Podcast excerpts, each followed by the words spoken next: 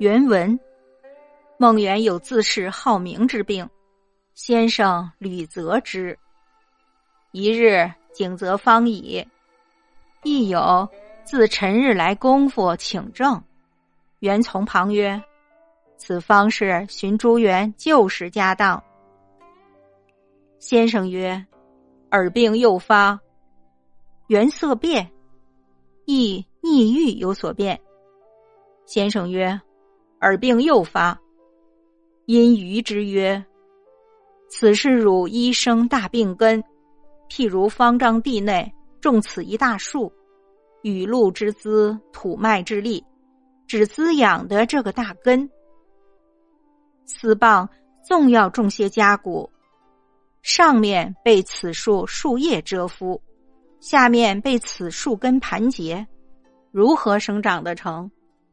需用伐去此树，先根勿留，方可种植家种。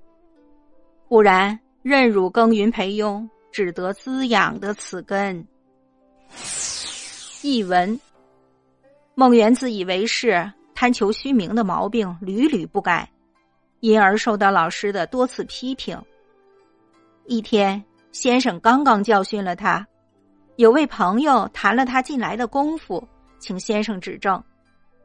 孟元却在一旁说：“这正好找到了我过去的家当。”先生说：“你的老毛病又犯了。”孟元闹了个大红脸，正想为自己辩解，先生说：“你的老毛病又犯了。”接着开导他：“这正是你人生中最大的缺点。